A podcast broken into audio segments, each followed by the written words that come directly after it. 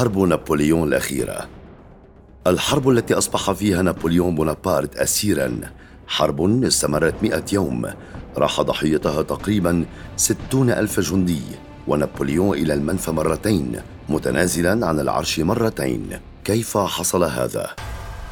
أولا كيف صعد نابليون إلى السلطة؟ قد تحتلك المفاجأة عندما تعرف أن نابليون ليس فرنسيا بل هو إيطالي وتحديدا من جنوى الإيطالية. فقد ولد الرجل في جزيرة كورسيكا في البحر المتوسط وهي غير فرنسية إطلاقا. نابليون كان يتصاعد سريعا في الجيش الفرنسي فأثبت نفسه هناك بشخصيته المميزة والقيادية التي كانت واضحة جدا.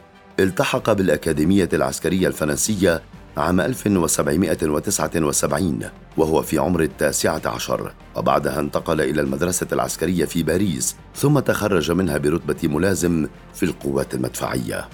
بدايات نابليون كانت سريعة نوعا ما فقد انتصر بسرعة في معركة تولون على المتمردين المدعومين من بريطانيا الذين كانوا يحاولون القضاء على الثورة الفرنسية. صعد نجم الرجل ليصبح فجأة أحد أهم قادة فرنسا. لكن هذه المسيرة لم تكن مفروشة بالورود إلى هذه الدرجة فقد تم اتهامه بالخيانة في انقلاب غير الحكومة.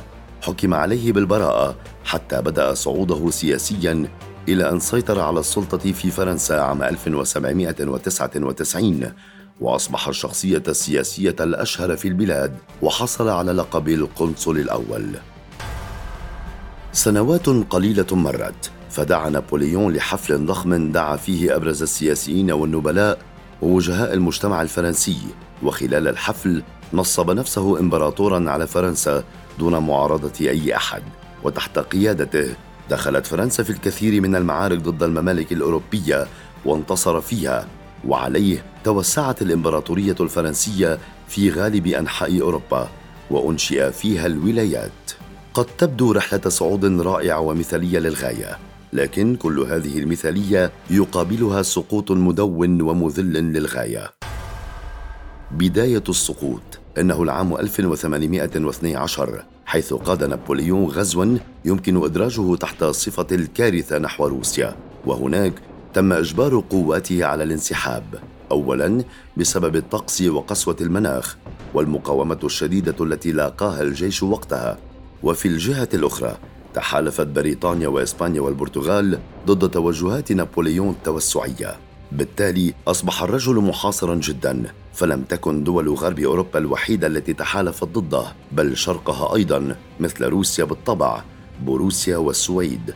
فبقي جيشه معلقا في الجليد الأوروبي الروسي الذي قضى على أغلب جيشه تقريبا.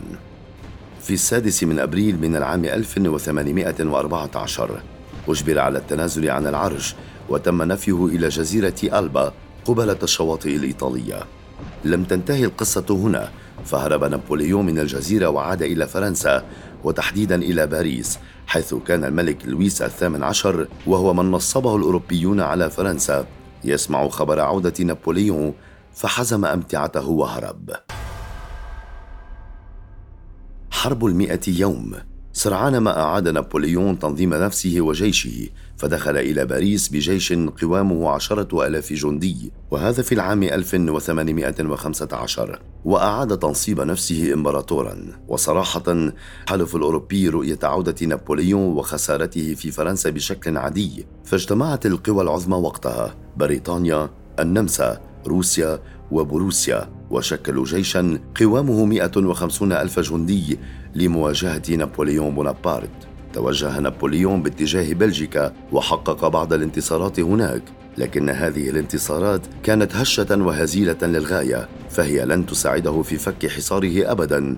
ثم ابتدأت معركة واترلو التي كانت المسمار الأخير في نعش نابليون بونابرت في الثامن عشر من حزيران من ذات العام وهزم الرجل إلى غير رجعة. هرب نابليون إلى باريس لكن قوات التحالف طاردته وبقايا جيشه إلى أن حوصر وطلب منه التنازل عن العرش مرة ثانية وهكذا حصل. فسقطت باريس وسلم نابليون نفسه على ظهر سفينة بلفيرون المتوجهة إلى بريطانيا. للمفاجأة أن السفينة وصلت إلى بريطانيا لكن الحكومة لم تسمح له بالنزول عن متنها ومنعته من دخول أراضيها إلى أن جاء الحكم ضده بالنفي إلى سانت إلينا وهي جزيرة في المحيط الأطلسي وسمح له باختيار رفاقه في المنفى وبالفعل نقلته إحدى السفن الحربية إلى هناك. بقي نابليون على تلك الجزيرة حتى وافته المنية عام 1821 ولم يتم نقل رفاته إلى فرنسا إلا بعد عشرين عاماً.